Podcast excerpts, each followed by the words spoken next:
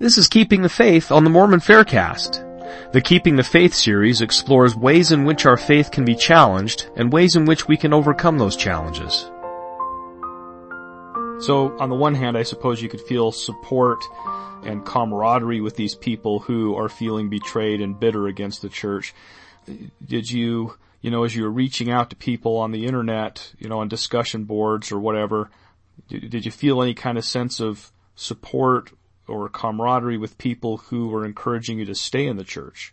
Yeah, absolutely. As I'm talking on this discussion board back and forth, and this this conversation went on for several threads, and each thread was several pages. And I essentially was just throwing all my baggage out there and just seeing what they would do with it. Some people took time to privately uh, message me or email me and simply ask me to slow down and kind of walk them through what I was feeling. And so some individuals would take the time to kind of get to know what was going on underneath the problem rather than judge my anger and frustration and decide to be short with me. They kind of saw through that and saw the pain that I was feeling. They took the time to talk to me and help me walk through my feelings and figure out what assumptions I had that were wrong. I also had another individual who emailed me and essentially kind of put me in my place and it kind of was in a harsh tone, but the Spirit bore witness at the time of exactly this was what I needed to hear. And in fact, I've got that in front of me if you don't mind me reading it. Oh, that'd be great. Awesome. So, I started off by asking him about why the church ignores these elephants that are in the room that I perceive and feel like I'm the only one who sees them. And his answer to me was this. He says, there are not problems as you characterize them. And the elephants in the room are not the baby elephants you want to keep hoping are going to trumpet an answer. In the very back corner is a humongous, massive bull elephant who is sitting on his side, resting from all the bellowing he has been doing, hoping to get your attention over the mass of baby elephants making all the racket. He is obscured from your view because all you keep seeing are these baby elephants covering him from view. There is a work underfoot that you do not grasp yet. It seems to you to be a work to hide and protect the church completely incorrect. He says we can flesh these thoughts out further if we need to, but when you think of Bruce R. McConkie's take on the ten virgins, and that they represent members, and that half of them will fall away, what do you think is going to separate the saints from one another? We do love each other, and as a group are very tolerant when appropriate. But what is going to drive a wedge between the members to push them apart? He says faith is the big elephant lying on its side resting. The 50% that fall away are those who do not realize that theology is built upon a requirement of faith. Without it, none can please God. One can never overcome the theological demands of faith by an appeal to empirical proof. They are at odds. The one destroys the other. Proof will only leave you weak and unable to stand, when stand you must. The one leads to life eternal, the other leaves one unable to call upon God when the time is ripe for destruction. The work that is underfoot is the sifting of the wheat from the tares. In the coming days I have no clue how long, but soon enough I am sure the truths of the history of the church will save no lives. The only thing that will is in those that live, breathe, and feel in their hearts and souls the faith that can stand at this moment. The beginning of the onslaught against the church. It is the same ideological battle that pulled the third of heaven to follow Satan. It will escalate from there to becoming a physical battle, and the world will be arrayed against us. It will take powerful faith, perhaps Enochian faith, to turn the tides against those that would destroy the members of the church. You are only in the beginning stages of the battle of the war of words and ideals, and you are already falling prey to the efforts. What will you do when destruction is between you and the powers of heaven to forestall? He says faith, so few understand it, is a genuine power. Sometimes I think that members are hell bent on avoiding, denying, and fleeing away from the opportunities to exercise faith, the power that holds worlds in their orbits and enables the creative efforts. We lip service it and then ignore it constantly. He said, This day is a blessing to you. You are being tossed and torn and beaten and abused in the crucible of faith. The anxiety you feel is because you are slowly feeling the heat of the flames that will prepare some and destroy others. You acknowledge the need for faith, but it is not impressed upon your soul the power of what faith really is. Again I ask, what did you think it would look like when we were in the middle of this sifting? It looks like what you are seeing. It is painful until faith provides the healing, and there is no faith in questioning the motives of the church. They know exactly what is happening, and they are stemming it as best they can within the boundaries of agency and teaching correct principle. He then finishes, he says, I'm not going to expound, expand further. I'll see where this takes you. And so, having read that, having felt the spirit of, no, I don't want to be put in my place, but man, I needed to hear that. That was exactly what I needed. And it hit me right then, um, in the form of a spiritual impression that this really is a journey of exercising faith, that essentially the evidence is permitted to be equal on both sides so that each of us, rather than wanting to have a perfect knowledge and go through life safely, each of us is called to fall in our faith. Well, and each of us are called to make a choice. Right. So we have the evidence set before us, and we're not compelled to choose one side or the other. And instead, by virtue of an act of faith, we make a choice and we say, I'm standing on this side. And, and I saw that then, and I realized it. And so that began to kind of set me off in a direction where I was able to let go of all this anxiety and realize that it's not, it's not a perfect situation where there's all this overwhelming proof and Heavenly Father wants me to have a perfect knowledge of everything and so that way I can simply walk through life comfortably. That essentially this life is about seeing, like you say, what I'll choose one way or the other. Yeah, and that's the test. You know, we're we're here to demonstrate what our will is, what what, what we desire, when you know two alternate paths are placed before us, and the one that we choose demonstrates our will. You know, and and that the choice to follow one path or the other is something that arises out of our faith or lack of faith. Exactly. And so after having kind of learned this lesson, that night I uh, I went up to my room and and praying to Heavenly Father and essentially saying, "Hey, I, I get it. I realize what's going on now. I understand essentially the paradigm of faith and doubt and and how we've got to make a choice in that." And so I essentially asked Heavenly Father if He might permit me to have uh, another spiritual experience, another answer, and so that I can essentially jump off the fence one way or the other and make this choice. And so that night I'm asleep, and I have a dream, um, and the dream is a spiritual experience. I don't I don't have a lot of dreams. I don't have a lot of dreams that I remember. Um, I actually have a, uh, a, sleepwalking disorder where I I have a lot of nightmares. Um, but this is one of the few dreams that I've had in a long time. And this dream was it was just apparent throughout the dream that it was a spiritual experience that it was heavenly father giving me a message. And by the time the dream was over i was absolutely certain uh, in my mind that number one the choice was mine and that i knew where heavenly father wanted me uh, and that now i had to go make that choice to to move that direction from here on out and so from that point forward things slowly the anxiety the frustration it all dissipated and now I can look at life from a vantage point of knowing that there are things that I still have questions on, things that I may not get answers to. And I don't mean that in the way that some things still lean towards the church not being true, but I'll just ignore it. But rather that there's evidence in both directions and that I am free to choose and that I'm going to choose faith you know that, that that experience with your dream sounds very interesting. Is that something that you feel comfortable sharing? I'd be happy to. So I'm driving in my car and I'm heading to the airport, and I know that I'm supposed to go to Salt Lake City with my family. And I've never been to Salt Lake City, and to be honest, I don't necessarily have much of an interest in going there. But it's obvious to me in my dream at the time that going there is symbolic of being with Heavenly Father and being with my family for eternity for whatever reason, I don't take them with me. I, I realize that I had told my family that they can drive on their own and go ahead of me and I'll catch up with them and I'll drive separate. I pull into the airport parking lot. I park my car. I start to get out and I realize that I'm parked in the wrong spot.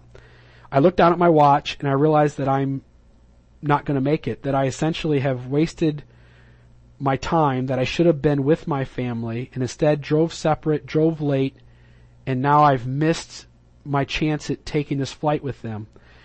And so I hurry up, move my car, I'm trying to make it work. But at some point I just come to the absolute conclusion that I've missed the airplane. And at that point I start breaking down crying. And I wake up right then. And I realize it's just, it's, it's, it's obvious to me that Salt Lake City symbolized um, being with my family for eternity and being with my Heavenly Father. And that having missed this flight, um, I had made some bad decisions and that I was essentially separated from them and I didn't want that to be. And so waking up in the midst of that dream as it concluded, uh, I made a determination right then that, that I was going to move forward within the church. Hmm. That's great. You know, and it's, it's, it's nice that you had that experience, but I think it's also significant that you recognize that God was trying to speak to you through that experience. Uh, I wonder how many times, uh, you know, we have, you know, dreams or, or promptings or thoughts come into our head and, and we don't recognize that God's trying to speak with us and, and God's trying to, to help guide us. Yep. And, and having, not having a whole lot of normal dreams has kind of helped me to the ones that I do have pay more attention to the other thing too is that having served as a bishop, there have been spiritual experiences that have come along with that where I've been woken up in the middle of the night and asked to pray for somebody. And so kneeling by my bed at three o'clock in the morning, my wife would say, Hey, what are you doing up? And I would say, I don't know, the Lord told me to pray for so and so. And so I would kneel by my bed and start praying for them. And then come find out the next day that some experience had happened with them that at that time in the middle of the night they had a medical emergency and they, that that prayer was needed. So there were some experiences kind of leading up to that that maybe helped me to pay more attention to it when it happened. And I also remember distinctly that in the midst of the dream, I already kind of had a glimpse of what the meaning was of each of the things that were happening. Well, and so these experiences you've had, um, and, and, as you are a bishop, uh, I can imagine that you've had opportunities to help other people as they've encountered difficulties in the church. Have you had those uh, experiences? I have. Um, I'm currently doing a podcast of my own where I try to address this. I'm not a scholar. I don't. I don't have the ability to give all the intricate answers to all these issues that are troubling, but I do feel like I understand why they hurt, why they're frustrating, why people feel betrayed, and also dealing with maybe some of the um, more, I should say it that way, maybe the easier questions that some of the critics throw out there. And so I've spent some time on my own podcast kind of addressing some of those things. How can people find that? Um, this is at mormondiscussion.podbean.com. It's also on iTunes, and so you can find it there as well under the name Mormon Discussion.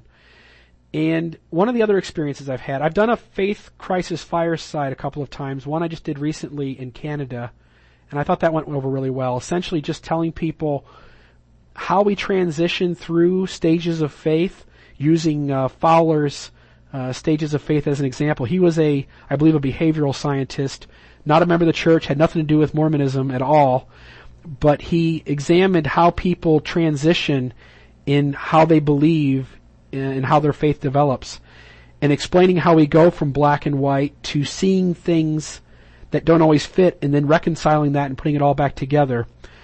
Also helping them understand that there are answers to some of these difficult issues, so I passed out a, a resource sheet that sent them back to FARMS, which is now the Neal A. Maxwell Institute, sending them to SHIELD, sending them to FAIR, uh, and giving them an opportunity to get some of their answers that way, and just sharing with them on the feelings that they feel, and why those feelings are there and maybe some of the wrong assumptions that we set. One, the other, another experience that I had, and this was kind of the final straw in me fixing my problem. I got a phone call one day from a member of our ward who had a child, an adult child, who was over at their house that evening and was had brought a bunch of um, critical material into the home, a bunch of anti uh, material into the home and was asking their parent all these questions and the parent didn't have any answers and so she she calls me and she's upset and she needs some kind of resolution to this so she invites me to come over. And so I go over to their home and this child has got all these uh, books laid out on the table and she starts to ask some questions and the questions are innocent enough but for someone who's spent a lot of time understanding the issues you get a feel for what direction someone's going in and so I I kind of stopped her at the end of her question and said, I, I know that's what you're asking, but let me guess, is this really what you're trying to get at? And she said, yeah, th- that's really what I'm trying to get, uh, get to. And that happened several times as we're talking, where she would start off with something and I would kind of figure out what direction she's going in. I give a bunch of answers, and I felt like they were good answers. Uh, this, this person, her spouse was there as well, and the, the parent, her husband was there as well. Um, the spouse of the person who was asking the questions was a non-member. The husband of the parent who had asked me to come over was a non-member. And both of them, about two thirds of the way through our discussion, said, "Hey, you've given enough answers. This, I don't have any more questions. This takes care of my feelings. This addresses the concerns I have." But this other, this this child of hers, was still frustrated, and she eventually got to the point where she said, "Okay, you've answered all that, but here's what I don't get. Why wasn't I told this? Why didn't somebody let me know these things? And obviously that was the question I had had just a short time earlier in my kind of journey through my faith crisis.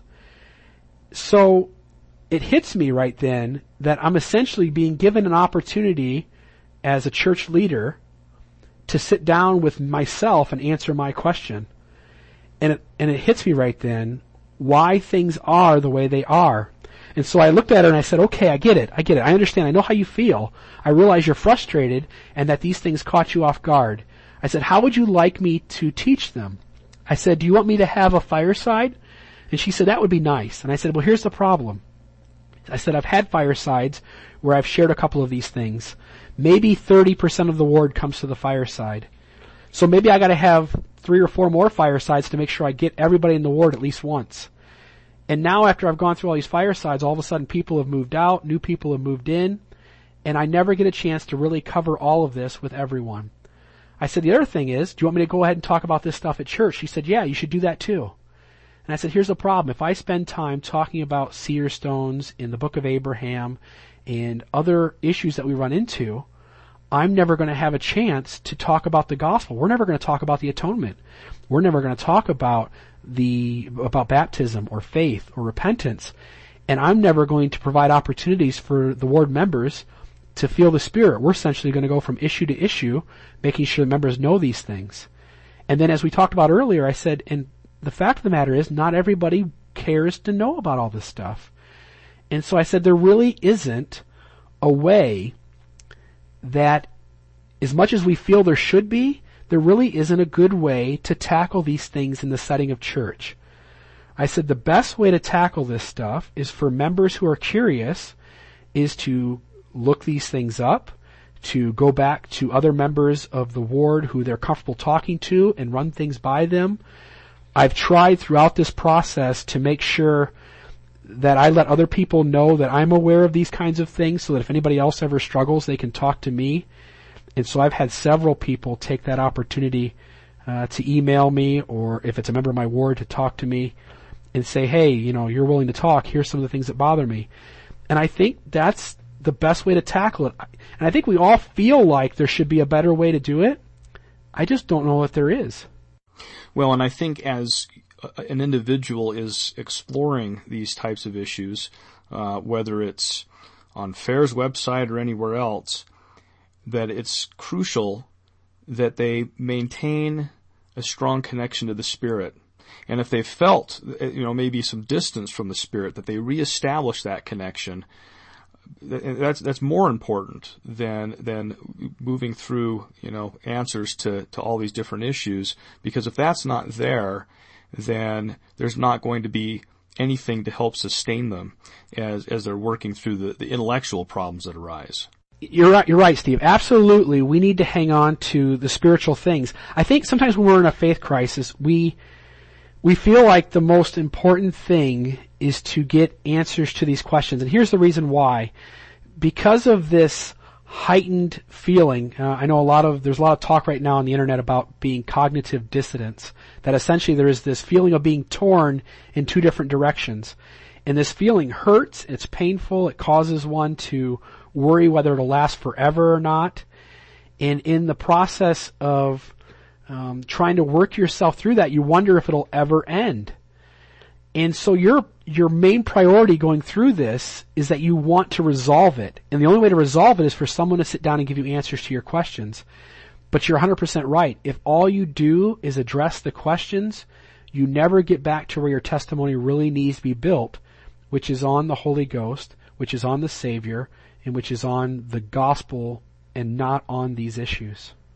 Yeah, and I would tell someone who is starting to feel distant from the Spirit, you know, whether it's because they, they've encountered some of these, uh, you know, difficult issues or for any other reason, that before anything else, do what you need to do to reestablish that strong connection to the Spirit that you once experienced, that you once enjoyed. And, uh, you know, it's not going to help to, to simply read the history, um, you know, to, to debate these issues uh, if you don't have that connection to God. And the other thing too, I meant to mention this earlier, and I know that this this is different for everybody, and I know not everybody feels this way. But for me, I would spend my off time during the week looking into these things, and that would cause me to sink worse into this despair. And yet, when I went to church on Sunday, that was the most beautiful day of the week for me.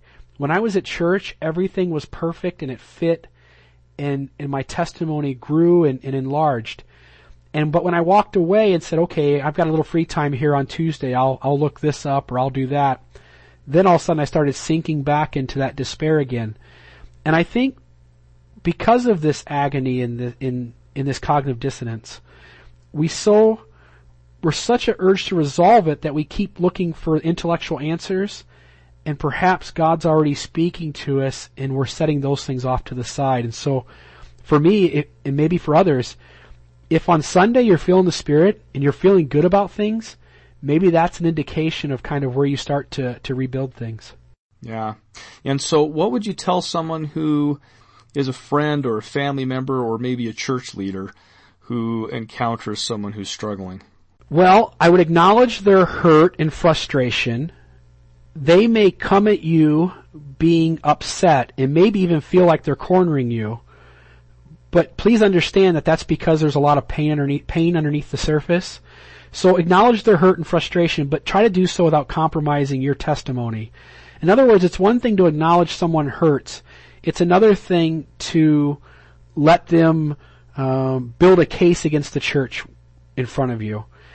And so don't allow them to do that but the, but also please don't push them away. You have to recognize that they're they're hurting and that they've chosen you to go to and to share this with. They've essentially trusted you. And so having shared this with you in confidence, obviously don't break that. Do not shun them. Don't push them away. Uh, don't threaten to change your relationship with them. I realize it's not the majority of cases, but you hear a story out there once in a while of, of a spouse who threatens divorce if, uh, if the other spouse doesn't get their testimony back to where it should be that's not a safe place to be in a, in a good thing. That's not a good thing to do. Um, my wife was wonderful in essentially loving me through this process. Um, also, simply because they don't believe, they they may have hurtful behavior that is not excusable, and so we don't want to tolerate that, but we don't want to push them away just because they've lost faith. And I think once in a while that does happen and just kind of maybe a last point, I'd give them an open channel to talk. I would, I would say, hey, look, I realize this is bothering you. I realize there's some things in your mind. I'm here. Anytime you want to talk about it, I'm here. And allow them to share their feelings. Allow them to share their general struggle. Um, but that doesn't, like I say, it doesn't mean you have to let them lay out their prosecution of the restored gospel.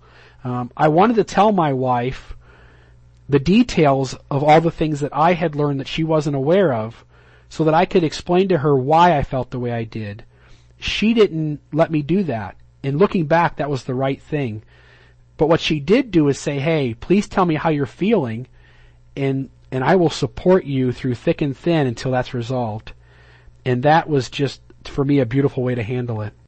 So where are you now? You know, you, uh, you've come through a, a, a lot of, um, transitions, I guess. You've, you've, kind of gone back and forth over the years and, uh, still a bishop, I guess. Is that right? Correct. I've been a bishop now for four years. Uh, the church is more beautiful now to me than it, than it's ever been.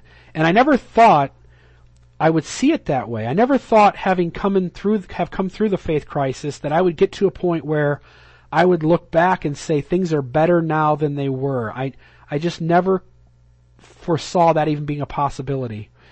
And that will seem odd to those who are struggling. Uh, many of them will see it as impossible, and they simply can't see how it gets, how it all gets better. And I've come to be okay with knowing that, um, that, that I can't know everything, that I can't have a sure knowledge intellectually of everything that goes on and that perhaps sometimes, I know like in testimony meeting, people will stand up and they'll say, I know this, I know that. And some of us will feel at times like, wow, how can I stand up there when I don't know all those things? Well, I've come to be extremely comfortable standing up in testimony meeting and say, I hope this, I believe that, and then maybe these are the things that I know. Um, I think we have to become comfortable not knowing everything but but realizing that when doubt is present, it gives us an opportunity to exercise faith. Um, having realized the importance of faith, I've constantly worked to nourish it. I spend time uh, every week downloading some talks, spending time in the scriptures that tie me back into the gospel and help me to feel the spirit of it. Uh, and I'm okay, and I'm even grateful for uncertainty. I'm I'm comfortable knowing that there's unsurety in the world, and that not everything fits exactly where I hope it does. What, what, what kind of, what kind of talks are you listening to? Um, I'll go on the BYU Speeches website. I will go on the BYU Speeches Idaho website. I will, uh, some of the, um, there's a few MP3 files on the Fair site that I'll download that I've listened to with, with Daniel Peterson and things like that that have to do with the intellectual side. But most of my time spent taking the BYU talks, downloading, uh, conference talks onto my MP3 player, downloading certain Ensign talks that are focused around a subject that I'm trying to learn at the time. I used to read the scriptures from front to back, just trying to figure out the storyline and try to understand them that way. But over the last couple years, I've spent my time picking out subjects in downloading or reading everything I can find on that principle in the gospel before I move on to something else. And I find that that tends to be for me a lot more enriching and a lot more um, opportunities for giant spiritual growth. Yeah, you know, um, it's it's really uh, interesting to hear your uh, process for you know scripture study and you know what you do to gain that connection with with spirit. Um, I know for myself, you know, there are a lot of these issues I'm interested in. I obviously, I, I, you know, like to study the history, study the um, controversial topics. Uh, it's kind of an intellectual curiosity that I have, and then also with my work for FAIR, I feel like that there's uh, sort of a responsibility I have to be aware of the issues that are out there if I'm going to purport to be able to help anybody uh, with these things. But sometimes it becomes uh, sort of uh, you know, burdensome or uh, oppressive, you know, when you're listening to, you know, podcasts from critics of the church or when you're reading, uh, you know, uh, material that uh, is overtly intended to undermine faith. And I've found that one of the things that really helps me is to go to some of those types of things that you're talking about, um, BYU devotional talks or talks from conference and sometimes I just have to take a step back and just, you know, t- turn off the other podcasts and listen to those things that are going to help to bolster my faith and to help me to reconnect with the Spirit. Absolutely, no, absolutely. The the two greatest experiences I've had doing that have been in the last year, where, again, having kind of this overall theme of just wanting to learn more about grace, I kind of misunderstood grace in the church early on and so grace has been a topic for me that's just been an absolute blessing. The other one has been uh, in one of these apologetic discussion boards. There was a thread on receiving the Holy Ghost, and I went back and downloaded a bunch of Elder Bednar's talks, along with several other uh, leaders in the church who had spoken about that. And I find that if we fill our life with those things as well, because I, I also have an interest still in apologetics, and so I'm constantly reading whatever the newest information is or whatever uh, new discussion has come out or being talked about. But if, like you say, if we just focus on that, it drains us. We've got to go back to also having the gospel in our life and it being a living thing within us.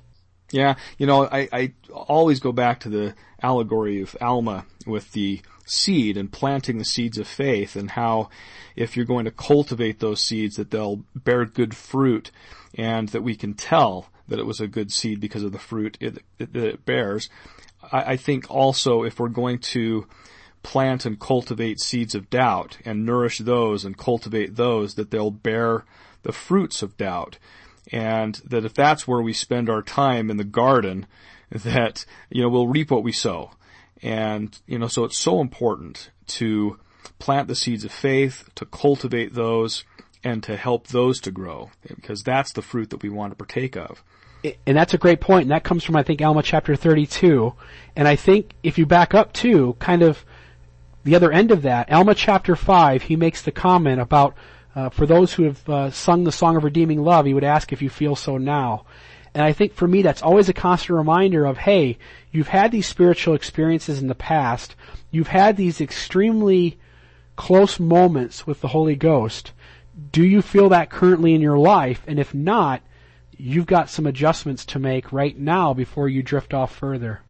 Yeah, you know, and when you feel that when you felt to sing the song of redeeming love, uh, you, you feel convinced, you yep. feel assured, and you feel confident that the church is true.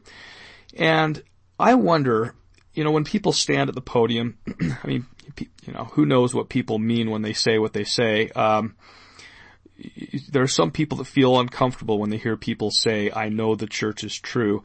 For me, you know, as I've thought about what do people mean when they say they know something, because there aren't very many things in this world, or, or maybe any things in, these, in this world, where we can have an absolute certainty of their truth. So, you know, am I certain that Columbus lived?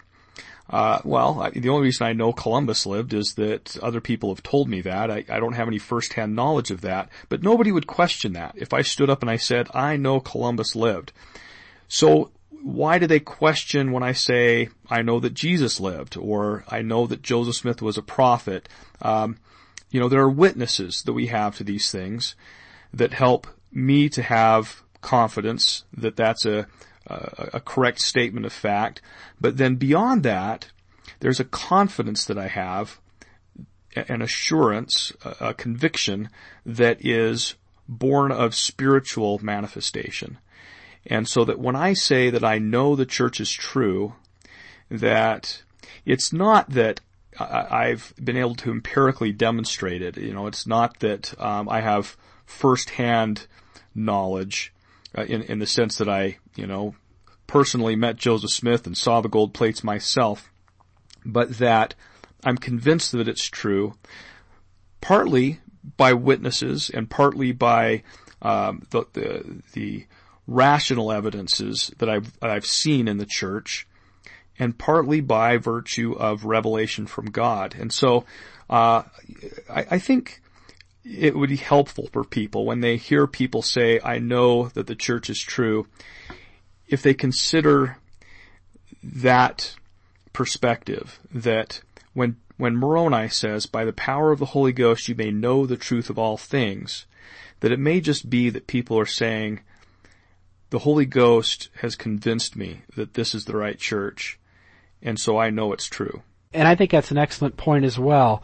I think those who, and, and I did for a while, I think those who struggle with others expressing their testimonies in the sense of I know, are perhaps at that time having a difficulty seeing a spiritual witness as another way of knowing truth. Right. Because maybe they're so mixed up about all these other difficulties they're having.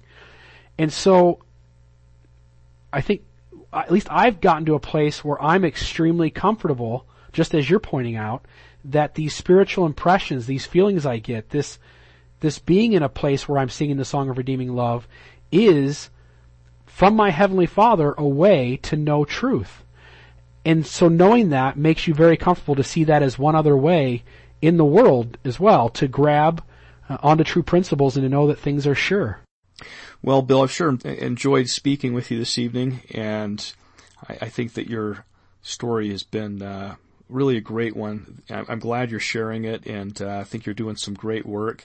Um, I uh, hope you'll continue to reach out to people and share your experience and help to uh, bolster the faith of other people as you do so.